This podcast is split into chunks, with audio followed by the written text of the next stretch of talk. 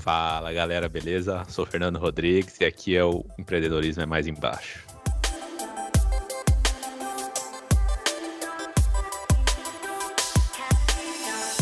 Fala galera, meu nome é Renan e hoje a gente vai falar sobre a importância de criar uma marca.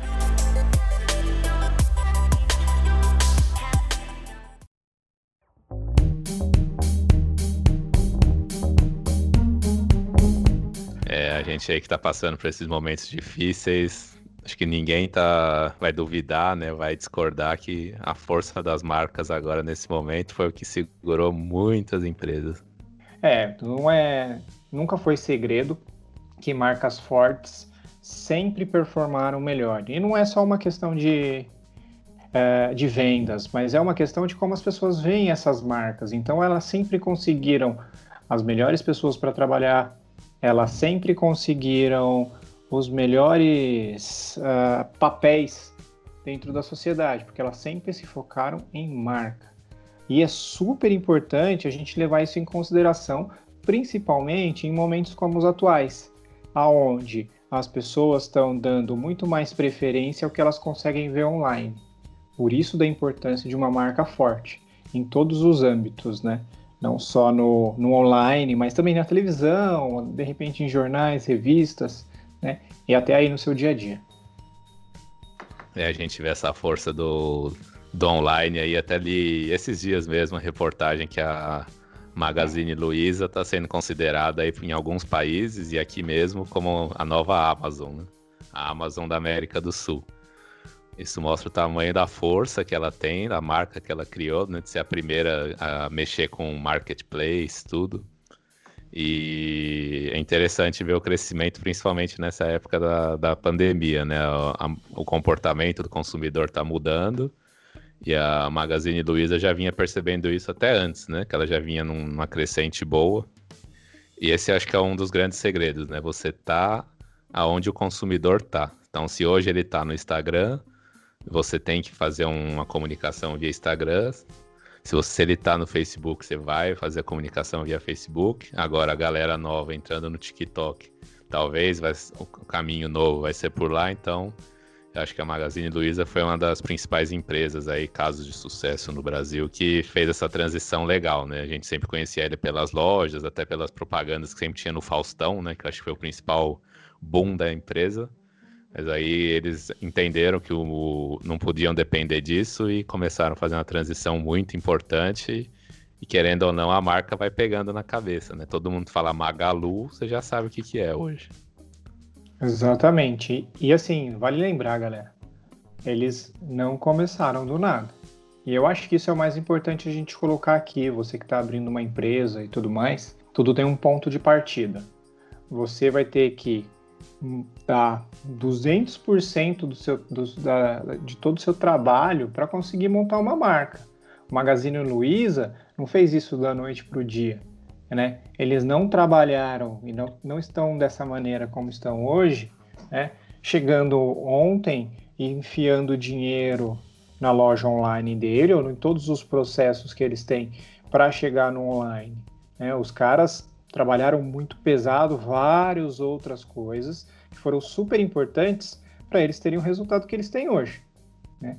Tal como várias outras marcas. E, e, a gente tem aí um monte de marca que vem jogando dinheiro fora, desperdiçando dinheiro e não estão conseguindo né, os mesmos resultados que outras marcas estão conseguindo no online. Esse ponto que o Renan tocou é um que está muito na minha cabeça ultimamente, conversando bastante com o pessoal lá da EMEC que as oportunidades são sempre criadas.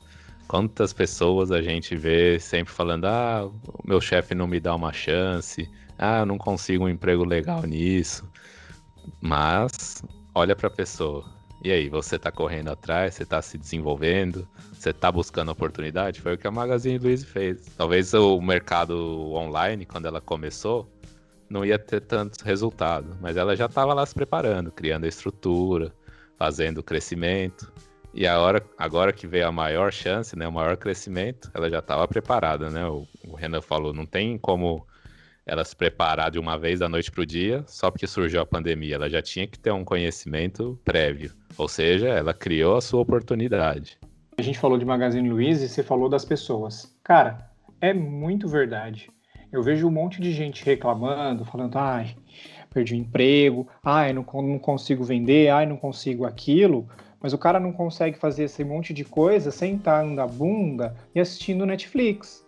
É muito fácil você ficar lá postando lá nas redes sociais os riscos de, de sair na rua e você ficar lá assistindo assistindo seriado, né? Não se importando em fazer as coisas. Ou você acha que trabalhando às 8 horas, né, você vai conseguir os resultados que você espera? Não vai.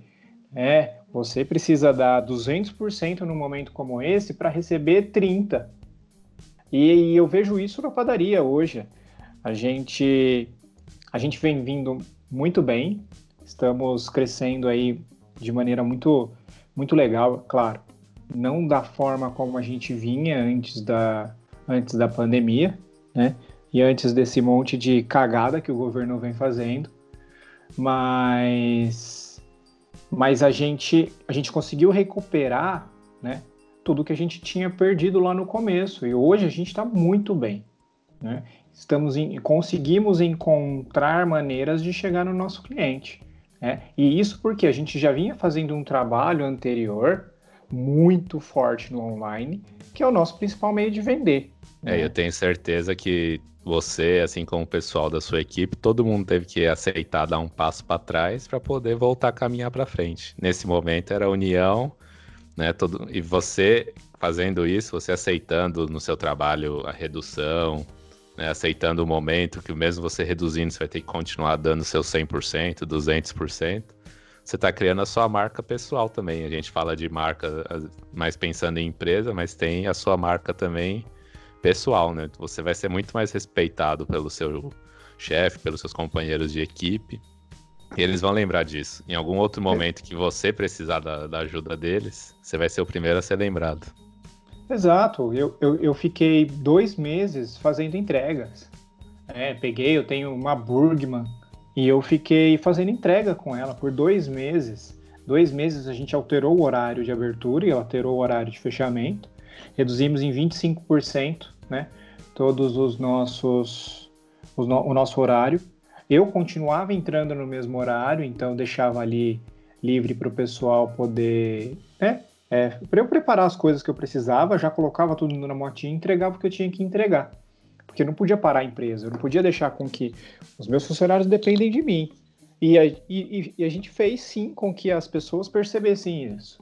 Que a gente estava dando 200% para que tudo continuasse normal, para que nossos funcionários entendessem que a gente estava criando um momento onde a gente precisaria, onde eles, a empresa precisaria muito mais de mim. Né? E lógico, deixei isso muito claro também nas redes sociais, para que as pessoas também entendessem: estamos aqui, podem contar com a gente. Por exemplo, vocês lá na, na Nós já tem um ambiente de trabalho bem legal, né? Eu já tive a oportunidade de ir lá algumas vezes, o pessoal você vê que o pessoal gosta de você, da Rafaela, né? Tem um ambiente bem legal. E eu tenho certeza que tudo isso que vocês fizeram agora para passar esse momento duro vai aumentar muito mais o respeito deles com vocês, né? Que já era grande, ficou maior ainda. Isso só tem a crescer a marca, só tende a crescer a força da marca, que é a intenção de vocês, né? Expandir, crescer mais. E esses detalhes, às vezes, que a gente não conta no futuro, com certeza estão aumentando os tijolinhos ali da edificação, né, da marca. E enquanto trabalha, trabalha. Enquanto você trabalhar, não, não tem o que dar de errado. Exatamente, o trabalho não tem como dar errado. Isso é, isso, isso, é, isso é fato e todo mundo já percebeu isso. Não adianta você querer enganar, não adianta você querer passar a perna nos outros, tentar fazer o negócio mais, mais leve, porque a coisa é trabalhosa. E é bom que seja, pelo menos não vai ter ninguém enchendo o nosso saco né? É... é... falando que, que, que, não foi, que não foi mérito. Até dar um outro exemplo aqui, puxando a, o meu, meu saco aqui também. O canal que eu tenho do, do Excel no YouTube, já tem algum tempinho ali, tava, tava indo naquelas, né? Já existem muitos canais, é, tem bastante conteúdo já gratuito. Mas eu gosto de fazer, dá prazer. Só que o que aconteceu na pandemia, um monte de gente tá em casa De repente começou a crescer, crescer, apareceu um monte de inscritos, gente mandando mensagem, pedindo vídeos, uma coisa que ainda não tinha acontecido comigo. Mas aí aquele negócio, mesmo cenário que a gente discutiu do Magazine Luiza, eu já tava lá. Algum, eu tava esperando. Podia demorar cinco anos para acontecer alguma coisa, mas eu tava lá. Na hora que apareceu a oportunidade, eu mesmo criei ela um tempo atrás. Se eu não tivesse feito nada, fosse começar agora, do zero, com certeza eu ia perder essa onda de crescimento agora que todo mundo tá fazendo curso online, porque não tem outra opção. Então, é isso, é mais um exemplo legal aí que a gente tem de você tem que estar tá no jogo ali, vai jogando, às vezes não vai dar em nada, né? A onda sobe, desce, sobe, desce, mas quando vem a oportunidade certa e você está preparado, aí que vem aquele boom, você estoura para cima. Exatamente. Isso isso é super, é super, é super importante, né? Como você falou, a coisa podia demorar cinco anos, mas você não, não, não estava se importando com isso. Né? Você estava preparado para que isso acontecesse. As pessoas hoje elas elas abrem uma cafeteria, abrem uma padaria e elas acham que amanhã elas vão ter 80 mil seguidores no Instagram, vão estar tá vendendo no WhatsApp, vão estar tá fazendo 80 mil entregas no iFood, é, mas elas não sentam a bunda na, é, na, no balcão, elas não conversam com os clientes, elas vão lá, contratam um monte de gente, joga lá dentro, não dá um treinamento específico, ou às vezes se dá, um treinamento específico, elas mesmas não participam do treinamento, né? Que o consultor, né, deu, deu para eles. E aí a pessoa some, ela acha que agora ela é empresária e que ela deve fazer networking na rua ou em casa, assistindo Netflix. E aí a hora que entra um negócio como esse, um momento como esse, o, o dinheiro não entra. Né? E na verdade até o dinheiro que ela tinha para outra de, de, outros, de outros momentos até acaba também. Uma das poucas coisas que eu lembro da nossa faculdade de economia, e são poucas mesmo, é das primeiras aulas que a gente teve de macroeconomia que expectativa fode tudo. Então, sempre mantenha a expectativa baixa, igual o Renan começou falando, ó, criei o canal ali, sem expectativa nenhuma, tava criando ali para mim mesmo, até eu acabo aprendendo, fazendo, relembrando algumas coisas. Se der alguma coisa para frente, deu. Mas sempre que você começar a fazer algo com expectativa baixa, a chance de você não, não desistir, né? Igual o Renan colocou, ah, tô esperando 80 mil seguidores em um mês. Espera oito, não espera nenhum, só faz o seu trabalho, vai. Quanto menos você pensar, mais chance você tem de não se, se sentir mal depois e você vai, se você tá fazendo um trabalho bom, vai surgir a oportunidade em algum momento. Uma hora ou não, vai para frente. Até dar um outro exemplo aqui. Eu tô, tô no México no momento, aqui é o país da minha esposa. E a gente acabou ficando preso aqui pelo Covid. Né? Também fazendo curso, né? Eu já estava trabalhando de home office há algum tempo, né? E ela que ficou meio sem, sem o que fazer, né? Mas aí a, a oportunidade que a pessoa cria, né? Começou a ver uns cursos com a tia dela aqui de mexer com manualidades, que eles chamam aqui, de fazer canequinha personalizada, caixa, é, as festas de formatura, que aqui no México a escola acaba em maio, o pessoal não ia ter festa porque tá, tá todo mundo no lockdown. Então tá todo mundo fazendo coisa pessoal dentro de casa. Elas ligaram uma coisa a outra, compraram uma máquina de, de fazer camisas, essas coisas, começaram a publicar no Facebook. Já, já pagou a máquina. tá vendo? Você procura uma ideia, algo que você goste de fazer, eu tenho interesse e toca para frente. Podia não dar nada? É, Elas falaram, ah, se não vender nada, a gente a gente tá aprendendo a fazer alguma coisa. Também é um, poderia ser um hobby para elas, né? Pelo menos para preencher o tempo.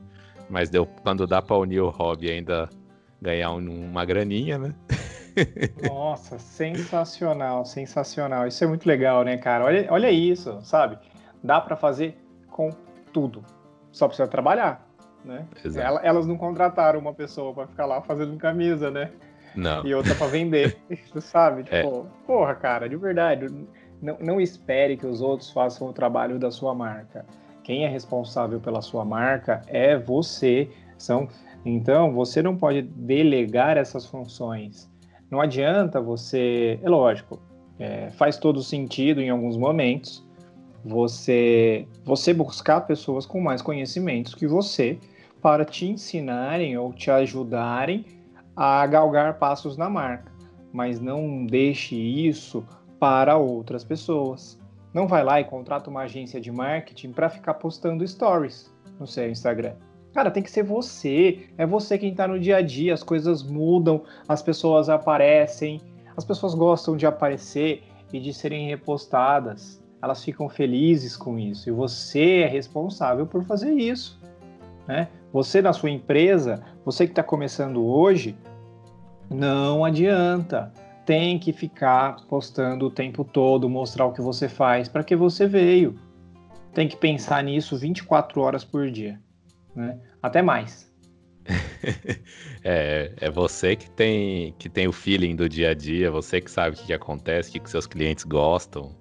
Eu também sempre fui contra essa ideia de terceirizar o marketing se as pessoas que estão vendo o que é o marketing bom para a empresa são as que estão lá dentro mesmo. Então, eu não vejo como. É claro, se a gente for pensar numa empresa muito gigante, talvez eles precisem de uma empresa profissional para ajudar eles, mas acho que sempre tem pra que ter alguém de dentro.